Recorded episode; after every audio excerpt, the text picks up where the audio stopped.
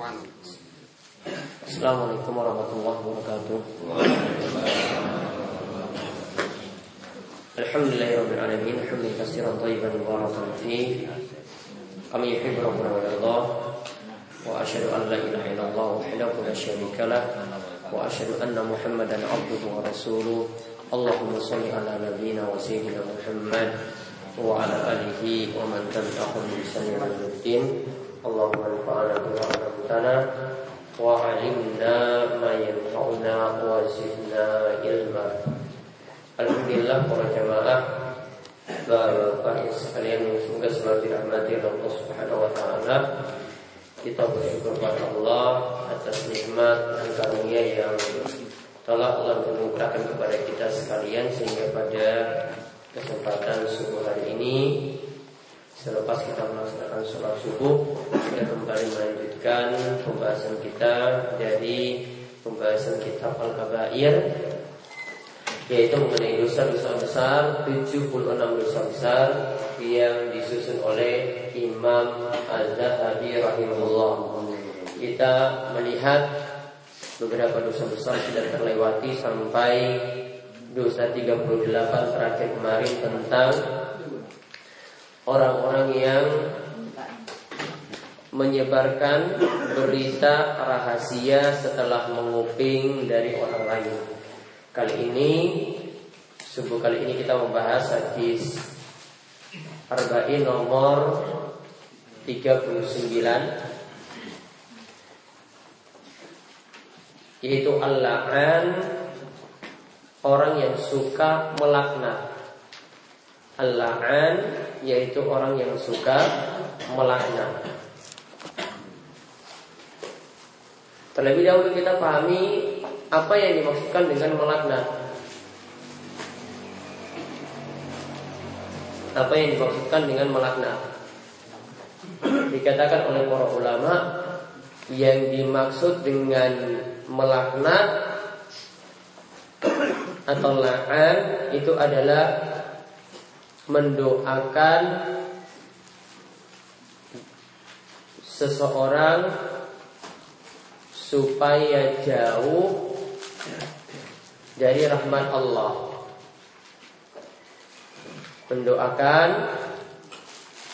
seseorang supaya jauh dari rahmat Allah.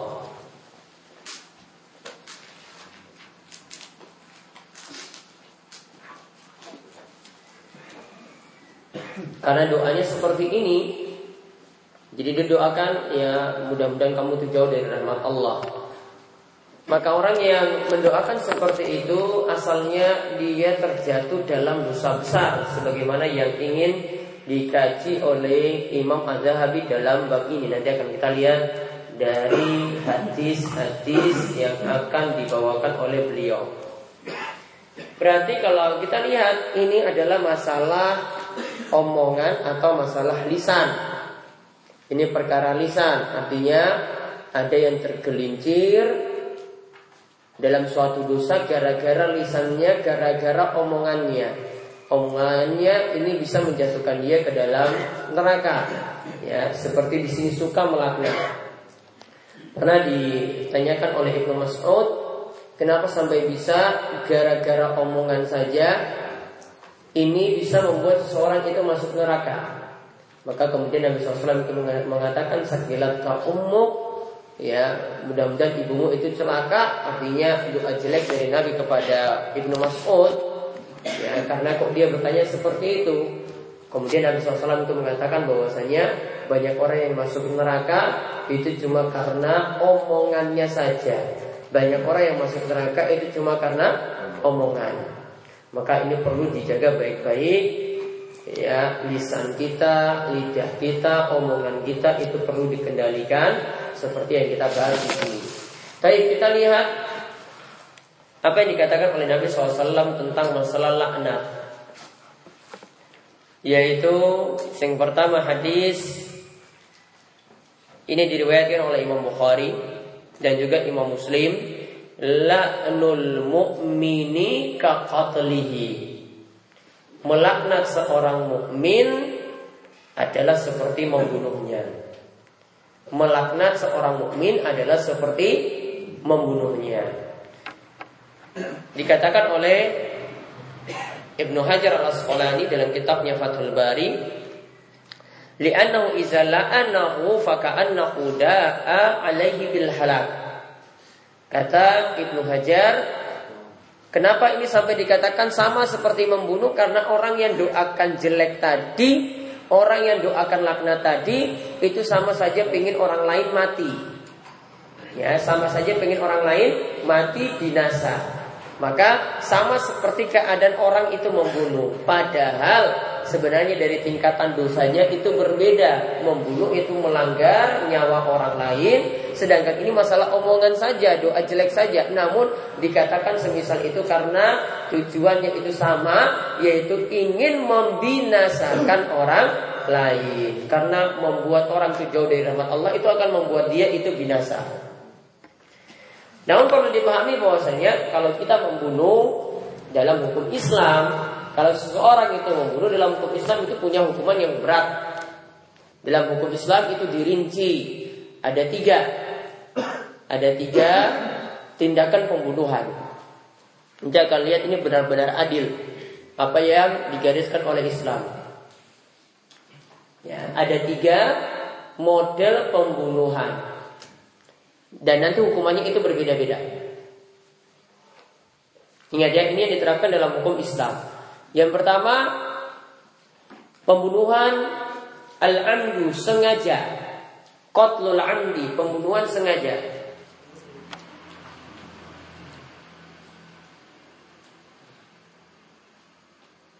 Ini dikatakan sengaja jika terpenuhi dua syarat.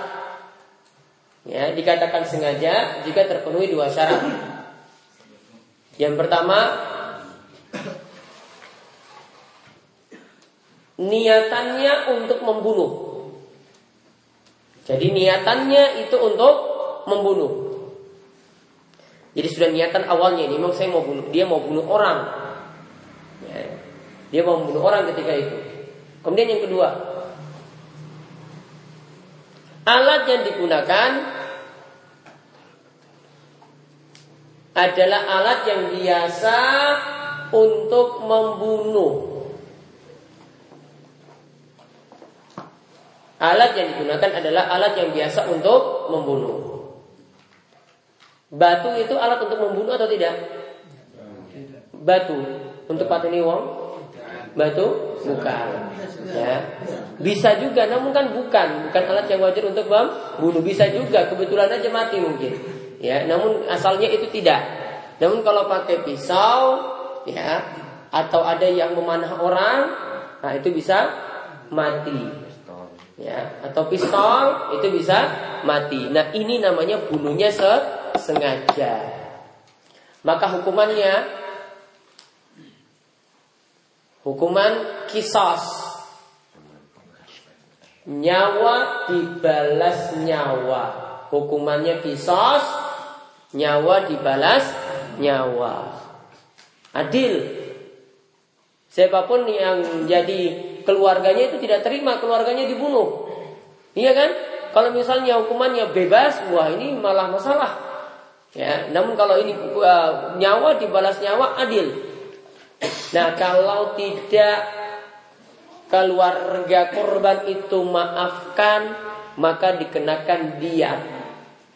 Ya, maka dikenakan dia. Ada pembayaran yang mesti dibayar, dibayar dan diatnya ini adalah diat yang super super berat. Jadi ada ketentuannya sendiri.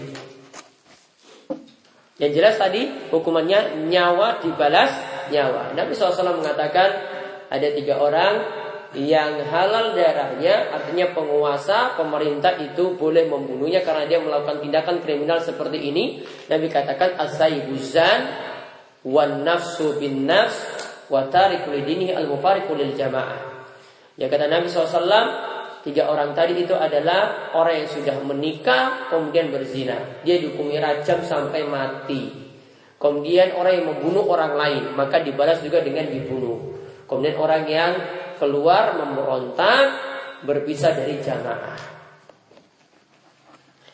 Nah, kemudian yang kedua, tadi bunuh sengaja. Yang kedua itu khotlul uh, khotlul khata, yaitu membunuh tidak sengaja. Ada nggak tidak sengaja? Ada.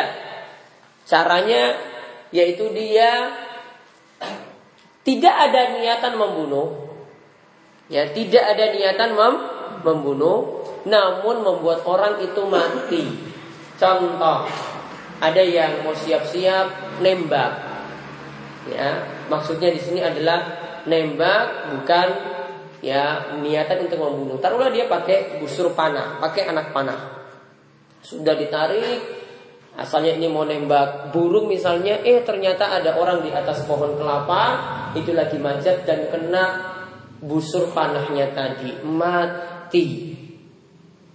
Seperti ini bunuhnya tidak sengaja. Walaupun mungkin dia gunakan alat untuk membunuh, maka di sini tidak dikenakan hukuman yang berat, tidak dikenakan kisos. Kalau yang kedua, hukumannya itu adalah bayar diat, namun diatnya itu ringan. Jadi tidak dibalas nyawa dengan nyawa. Kemudian yang ketiga, syibhul amdi yaitu mirip dengan sengaja. Mirip dengan sengaja. Bukan sengaja, mirip. Yaitu dia punya niatan bunuh orang lain namun dengan alat yang tidak biasa digunakan untuk membunuh. Dia punya niatan bunuh orang lain, namun dengan alat yang tidak biasa digunakan untuk membunuh. Contoh tadi oh ada mungkin anak yang tawuran pakai batu.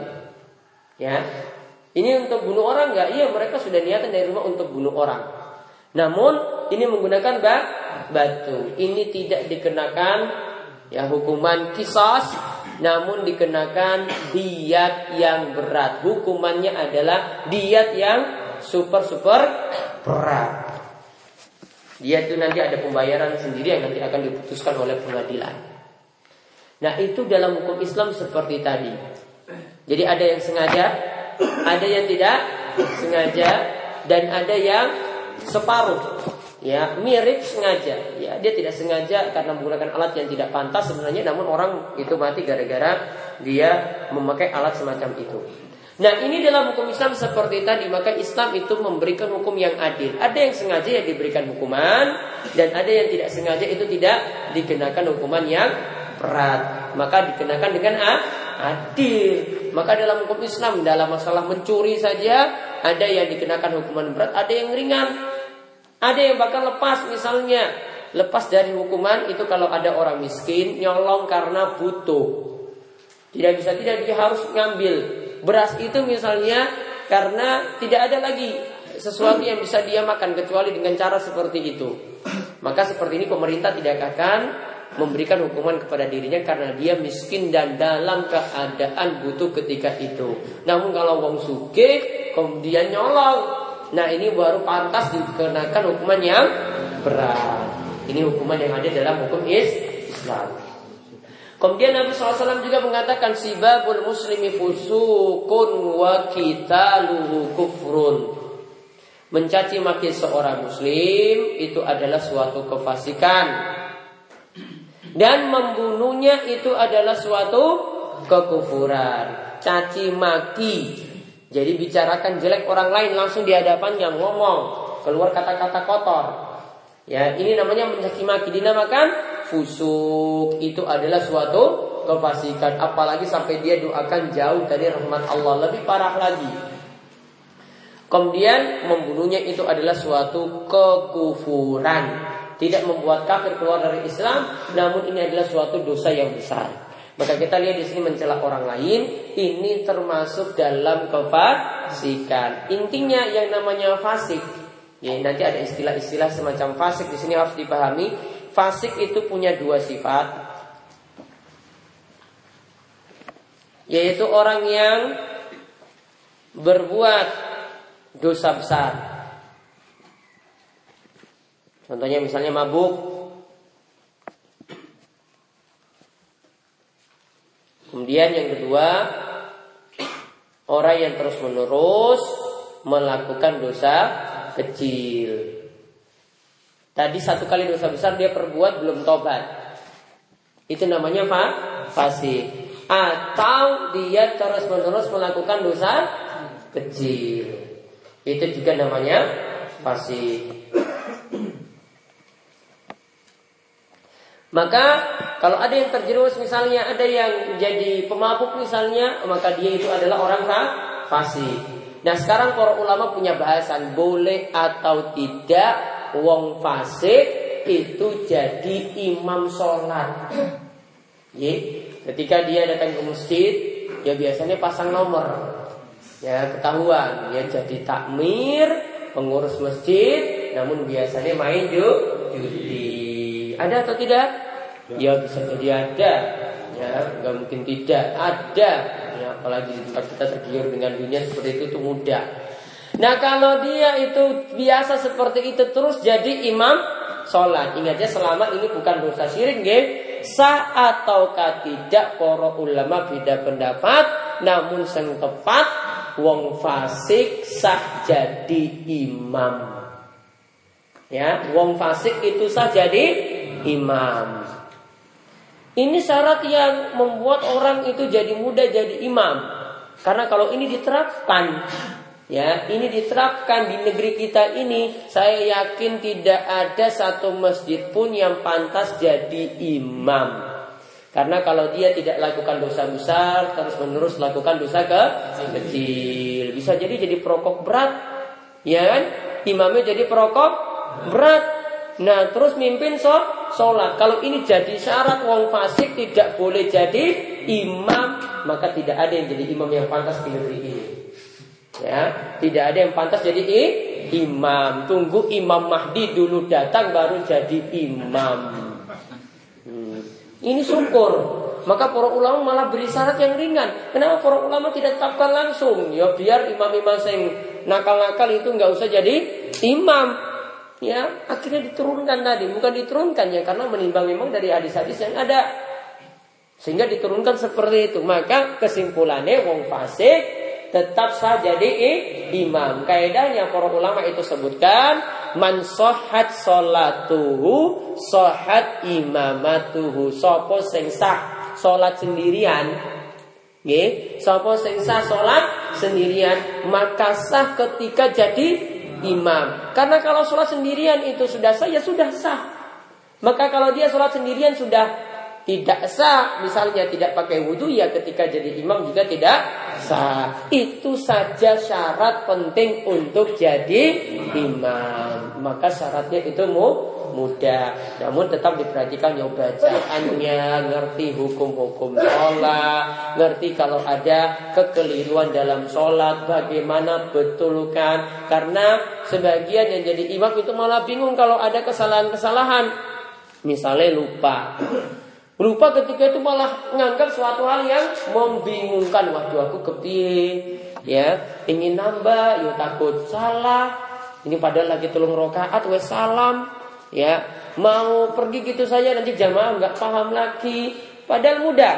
Misalnya kalau imam itu kurang satu rokaat misalnya zuhur. Sing biasanya keliru-keliru itu yang sholatnya itu sir. Sholat zuhur dan sholat ngasar karena ketika itu suaranya dipelankan orang biasanya salah di dua sholat tadi nah kalau orang itu imam dia kerjakan telung rokaat langsung salam Bagaimana caranya biar sholatnya sempurna? Kalau itu lupa maka tinggal tambah satu rokaat. Kemudian nanti ditutup ngangge sujud sahwi. Mudah ditutup ngangge sujud sahwi. Sujud sahwinya tadi ya terserah sebelum salam opo sesudah salam ya. Kalau kita sebelum salam seperti pendapat Imam Syafi'i maka kita rampungkan dulu tahiyat au tahiyat akhir. Moco terus sampai rampung. Jangan dulu salam. Kemudian sebelum salam nanti sujud dua rakaat. Allahu Akbar turun sujud. Bacaannya apa? Bisa ngeluh tepat bacaannya seperti sujud biasa. Karena ada bacaan khusus untuk sujud sahwi Yang Allah alam bacaannya adalah hadis yang dhaif. Sebagaimana kata Imam Ahmad Bacaan sujudnya seperti sujud biasa. Jadi baca subhana rabbil ala subhana rabbil ala subhana rabbil ala. Sujud pertama. Bangkit lagi. Allahu Akbar. Duduk. Duduknya nggak baca apa-apa. Kemudian turun lagi so, sujud. Allahu Akbar. Sujud kedua. Moco seperti sujud biasa. Bangkit lagi Allahu Akbar. Sudah dua kali sujud. Tadi tahiyat kan wes. Langsung ketika itu sah salam. Assalamualaikum warahmatullahi Assalamualaikum warahmatullahi Dua kali su, sujud. Tadi sujud sawinya tujuannya apa? Tadi kan kurang dia tambah sak rokaat. Maka keraguan-raguannya tadi yang kurang tadi yang dia lupa tadi tertutup dengan sujud sawi tadi. Dan setan itu jadi kerdil. Setan jadi kecil ketika itu. Karena apa? Dia ganggu. Ternyata orang ini jadi ingat. Kemudian ketika itu dia tutup dengan sujud sawi. Dan Allah perintahkan untuk sujud setan disuruh sujud saja tidak mau. Maka ketika itu manusia sujud dia mau. Maka berarti setan ketika itu terkalahkan Ya, ini tujuan di antara sujud sah, sahwi. Nah, imam wajib tahu yang seperti itu seperti itu. Ya, seluk beluk yang sholat-sholat yang biasanya jarang kita temukan ini harus dipelajari biar benar sholatnya. Sehingga nanti kalau ada yang keliru dan ini manusiawi, nggih ya karena imam uh, karena Nabi SAW saja pernah jadi imam namun beliau keliru dalam sholatnya. Maka beliau tutup juga seperti itu. Ya jadi kita kembali ke syarat imam tadi. Intinya imam tidak disyaratkan bersih dari kefasikan. Yang penting imamnya niku soleh Dan bisa menjauhi dosa-dosa besar ya. Dan dia jadi suri toladan bagi orang lain. Imam harus seperti itu namun kalau kita basah, ya tetap sah menjadi imam semacam tadi. Kemudian kita lihat lagi hadis yang lainnya. Nabi SAW itu mengatakan, La yakunul la'anuna syufa'a wa syuhada'a yaumal qiyamah. Orang yang suka melaknat tidak akan menjadi pemberi syafaat dan juga tidak akan menjadi saksi pada hari kiamat. Jadi pemberi syafaat jadi Nabi Muhammad itu akan jadi pemberi syafaat. Wong-wong beriman juga akan jadi pemberi syafaat. Namun masalah syafaat ini harus ada dua syarat yang harus dipenuhi biar dapat syafaat. Ya, ada dua syarat yang mesti dipenuhi biar kita dapat syafaat. Yang pertama, orang yang jadi pemberi syafaat sudah dapat izin dari Allah. Ya, orang yang beri syafaat seperti Nabi Muhammad sendiri harus dapat izin dari Allah. Kalau belum dapat SK, belum dapat izin, belum dapat perintah, Nabi pun tidak bisa beri syafaat. Maka ada namanya sebut syafatul uzma, syafaat yang paling besar. Ini untuk dimulainya sidang pada hari kiamat. Seluruh nabi tidak mendapatkan syafaat ini cuma baginda Nabi kita Muhammad sallallahu alaihi wasallam. Ketika itu datang di hadapan Allah sujud, kemudian memuji-muji Allah, lalu Allah katakan, "Engkau sekarang sudah bisa memberikan syafaat, berilah syafaat." Dapat izin dulu baru Nabi Shallallahu Alaihi Wasallam memberikan syafaat. Tidak dapat izin ya tidak dapat. Syarat yang kedua, orang yang diberi syafaat itu adalah orang yang bertauhid la ilaha illallah orang yang beri orang yang diberi syafaat adalah orang yang bertauhid la ilaha illallah. Artinya kalau dia pelaku syirik Sukanya dengan perdukunan Sukanya dengan ilmu-ilmu klinik Sukanya dengan pakai-pakai jimat Sukanya itu dengan tatayur beranggapan-anggapan sial Dengan waktu-waktu tertentu orang seperti ini tidak akan diberi syafaat pada hari kiamat. Orang yang diberi syafaat tauhidnya harus bersih dari syirik. Maka tidak pernah dalam sejarah nantinya orang yang berbuat syirik itu dapat syafaat dari Nabi Shallallahu Alaihi Wasallam. Dapat syafaat dari orang-orang beriman. Tidak akan dapat. Yang dapat itu adalah orang yang bersih imannya dari kesyirikan. Maka mudah kita itu nanti selamat pada hari kiamat itu gampang. Syarat mudah adalah harus tinggalkan kesyirikan, kesyirikan. Baru orang akan selamat. Wong pernah saja ada orang yang dosanya itu kalau dibentangkan catatan kriminalnya, catatan pidananya, catatan dosanya itu sejauh mata memandang. Namun dia memiliki satu kartu ampu yang disebut bitokoh. Bitokoh ini adalah kalimat la ilaha illallah dan orang ini benar-benar dia itu pelaku kriminal, pelaku maksiat namun tauhidnya itu lurus. Ini satu banding satu miliar orang mungkin. Ya, ini sedikit yang seperti ini. Wong maksiat, mungkin main perempuan, mungkin judi, namun tauhidnya itu loh lurus. Dia nggak pakai dukun-dukun, nggak pakai klinik-klinik, ya bersih dari hal-hal semacam itu. Maka dia punya kartu la ilallah tadi ditimbang dengan dosa-dosanya yang sejauh mata memandang kalau dibentangkan. Maka ketika itu terlihatlah kalimat la ilaha mengalahkan catatan dosanya yang begitu banyak. Maka ketika seseorang itu punya dosa seperti itu bisa dikalahkan dengan kartu la ilaha illallah. Akhirnya dia jadi orang yang selamat.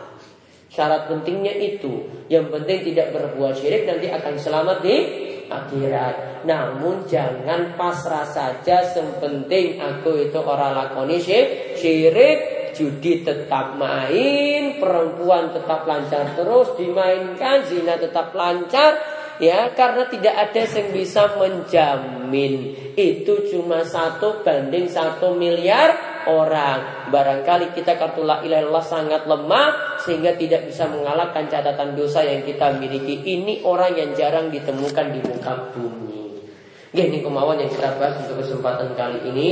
Mungkin-mungkin manfaat Sebelum kalau tutup seperti biasa Monggo kita diskusi. Ada yang ingin ditanyakan silahkan ditanyakan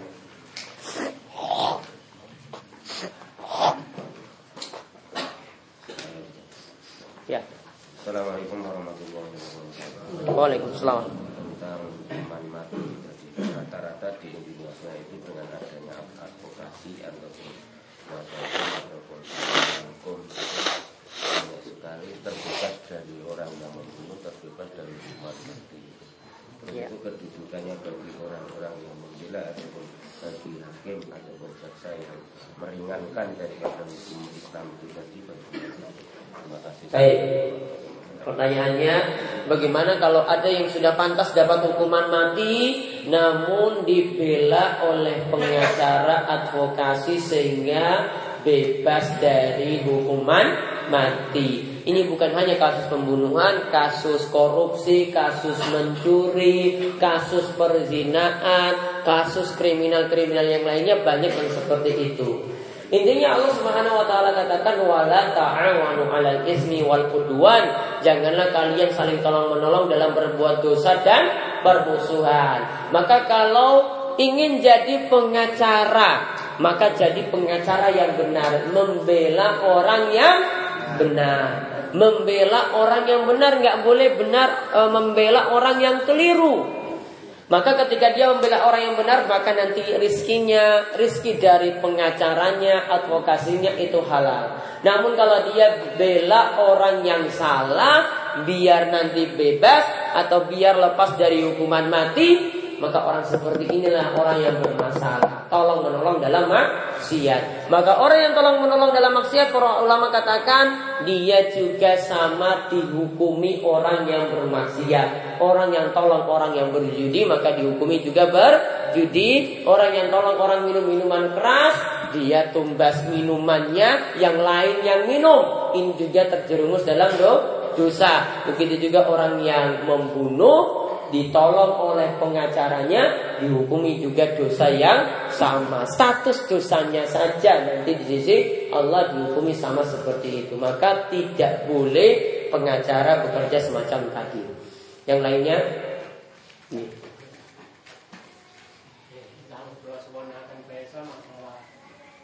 malam 17 Pak menika wonten selamatan kali tirakatan menika dipun menapa mboten di dalamnya apa saja? acara malam 17 Agustus menika Pak Iya, acara tirakan ini di dalamnya itu ngawontenaken selamatan selamatan ada sesajen terus apa meneh? Hah? Sesajennya itu isinya apa? isinya nggih selamatan nggih Baca doa gitu.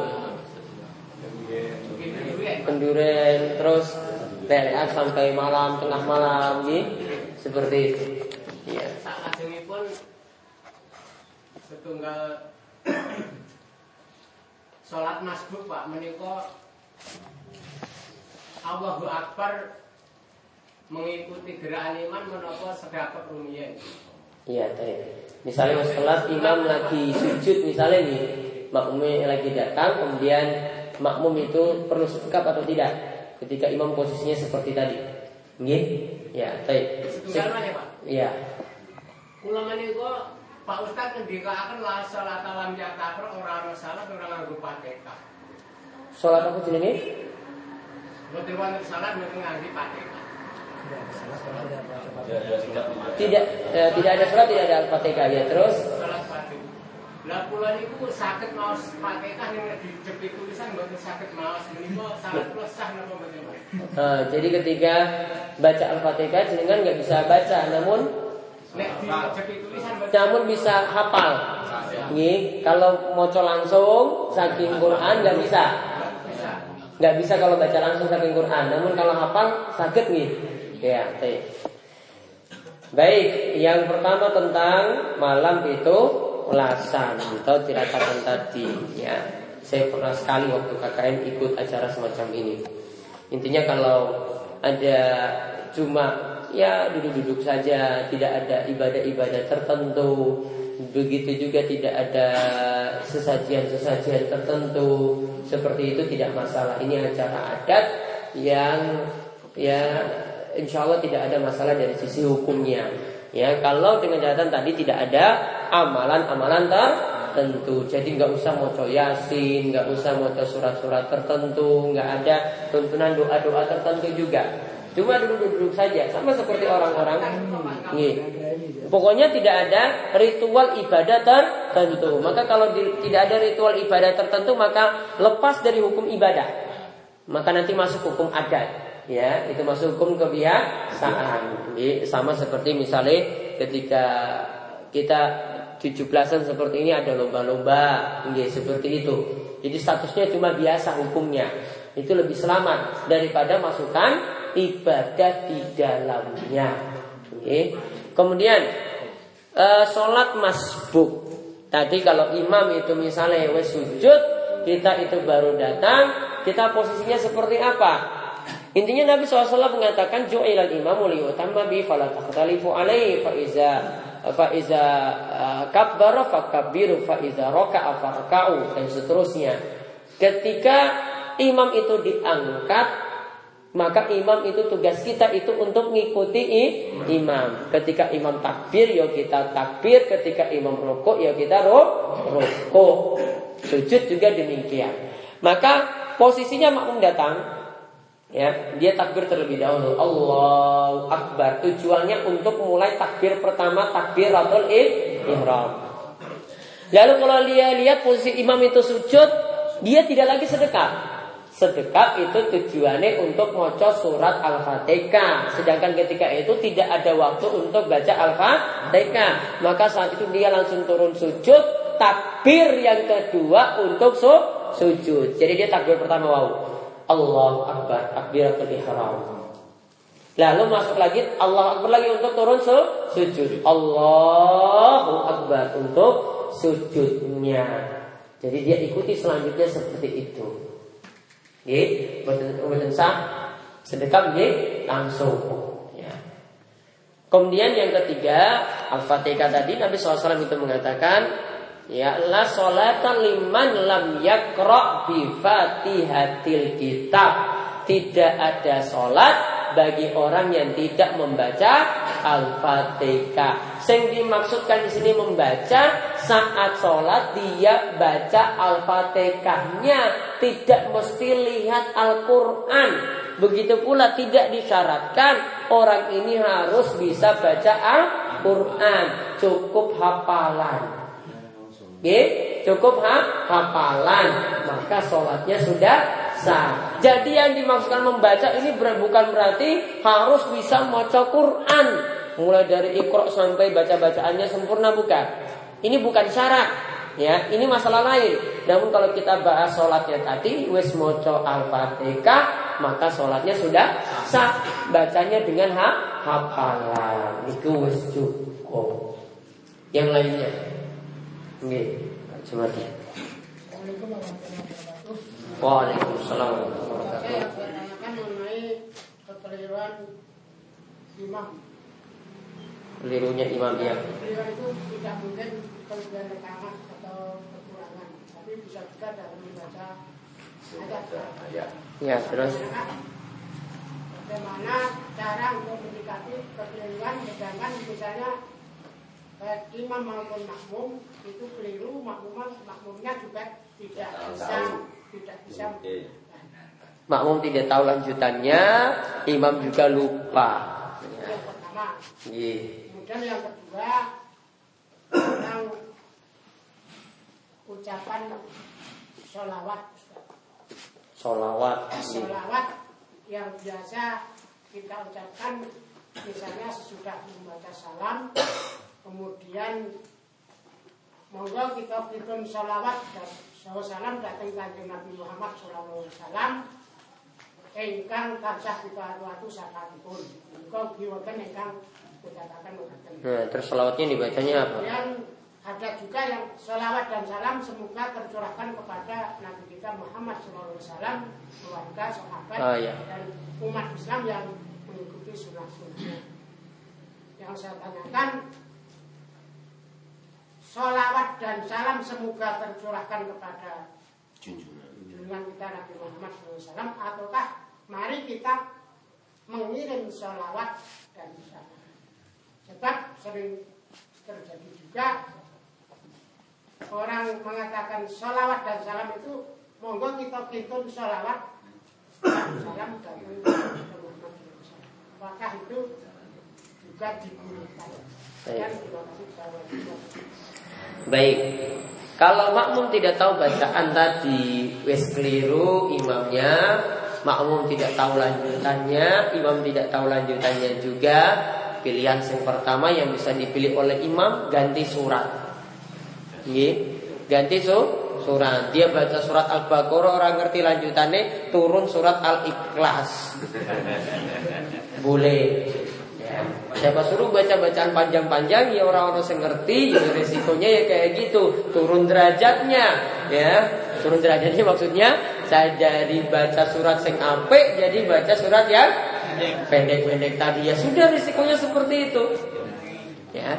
Atau kalau itu dia tidak tahu dan itu ayatnya wis rampung maka dia anggap sudah berhenti. Langsung turun ruko itu juga boleh namun kalau tadi ya bisa ganti sur surat yang lain dengan niatan tidak tahu kelanjutannya atau lupa berhenti langsung ganti Nah, kalau tidak tahu langsung berhenti langsung rukuk boleh. Ya, langsung ru rukuk boleh. Yang penting fatihah benar. Yang penting al-fatihahnya benar. Kemudian selawat tadi, apakah kita itu katakan kirim selawat atau kita katakan selawat dan salam kita kepada Nabi kita Muhammad? Walau alam dari sisi pengertiannya dua-duanya boleh. Kirim solawat itu maksudnya kita bersalawat juga. Intinya kalau kita bersalawat dari Indonesia dengan orang yang saking Amerika, dengan orang yang saking Spanyol, itu semuanya salawatnya nanti akan terkirim sampai ke telinga Nabi. Tanpa kita mesti ada di depan kuburan Nabi. Ya. Maka Nabi SAW perintahkan kita sholawat di antara tujuannya seperti itu. Bukan langsung kita datang ke kuburan kemudian kita doakan Nabi. Wong kita di sini saja sholawat tetap nyampe kepada Nabi. Maka yang kurang tepat, ini yang kurang tepatnya. Mas kalau pergi umroh nanti titip salam untuk kanjeng Nabi ya. Nah, ini nggak paham ya, nggak paham. Harusnya dia cukup sholawat dari Indonesia itu tetap juga sampai kepada na Nabi. Jadi nggak usah titip-titip sholawat lam salam untuk na Nabi. Nanti dia bilang depan tadi, depan kuburan. Ini dapat salam dari Pak Jumadi, sholawat lam salam untuk wahai Nabi.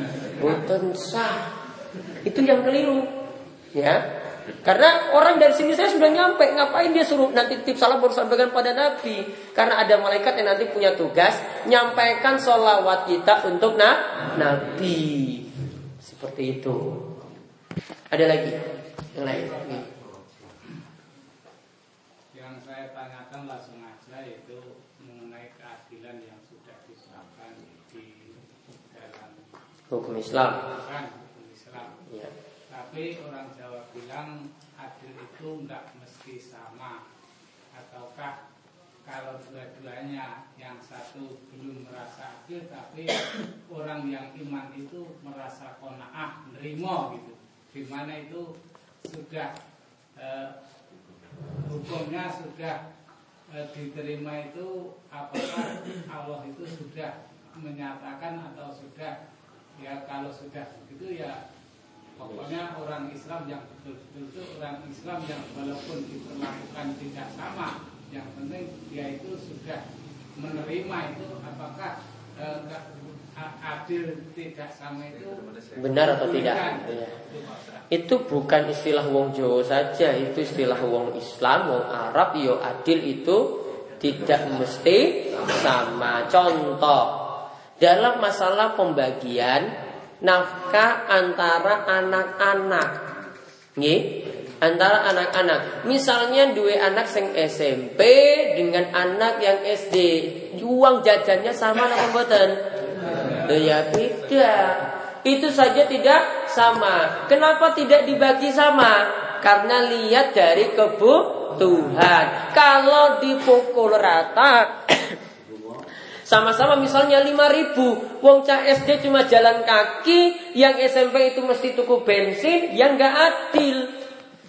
Maka dikatakan adil Itu lihat dari kebutuhan masing-masing. Lihat kebutuhannya. Maka kalau dikatakan itu sudah Ini kebutuhannya terpenuhi yang SMP Ini kebutuhannya terpenuhi yang SD Maka sudah dikatakan sama dari sisi adil Ya, adilnya itu sama. Namun dari sisi uang yang dibagi ya memang tidak sama. Jadi itulah adilnya dalam hukum is Islam. Adapun kona'ah itu artinya nerimo memang. Ya, nerimo artinya bukan berarti kita eh, selalu menganggap bahwasanya ah, kalau sudah tidak sama ya sudah nerimo saja. Tidak. Ya, ada yang mungkin ada yang ketidakadilan itu ada. Maka kalau dia mau nuntut ya boleh. Namun kalau orang muslim itu mengedepankan kona'ah itu lebih baik. Saya contohkan misalnya, sebagian pegawai ini biasanya pegawai-pegawai swasta, ya, ketika dia masuk satu perusahaan, ya, pingin pindah lagi. Ada yang pernah tanya ke saya, Pak Ustadz ini gimana? Saya sudah nggak betah lagi di perusahaan ini. Apa masalah Bapak? Pokoknya saya sudah nggak mau lagi di perusahaan ini. Saya mau pindah ke perusahaan lain yang juga sama bidangnya seperti itu. Saya bilang apa yang kurang dari situ? Ya dari sisi gaji itu kurang Pak.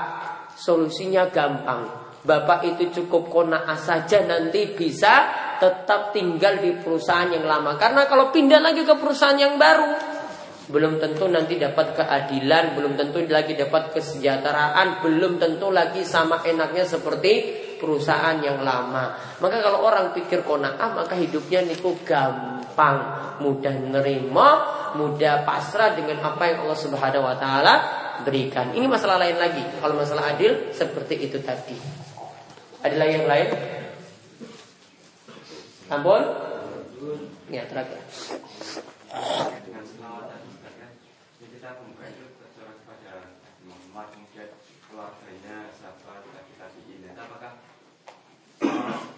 disampaikan pada sahabatnya keluarga hanya Salawat intinya pengertian salawat dan salam. Salawat itu artinya doa. Ya, salam itu maksudnya membersihkan seseorang itu dari kesalahan-kesalahannya. Doa supaya dia bersih dari kesalahan-kesalahan. Maka kalau kita salawat dan salam itu ada dua sisi. Salawat itu mendoakan baik, kalau salam itu mendoakan yang jelek-jeleknya itu biar hilang. Ya, jadi kalau salawat itu biar dia tambah baik, kalau salam itu biar yang jelek-jeleknya itu dihilangkan. Maka kalau ini ditujukan untuk sahabat, untuk tabiin, ya untuk tabiin, tabiut tabiin dan seterusnya para ulama, kalau ini serangkaian dengan Nabi boleh.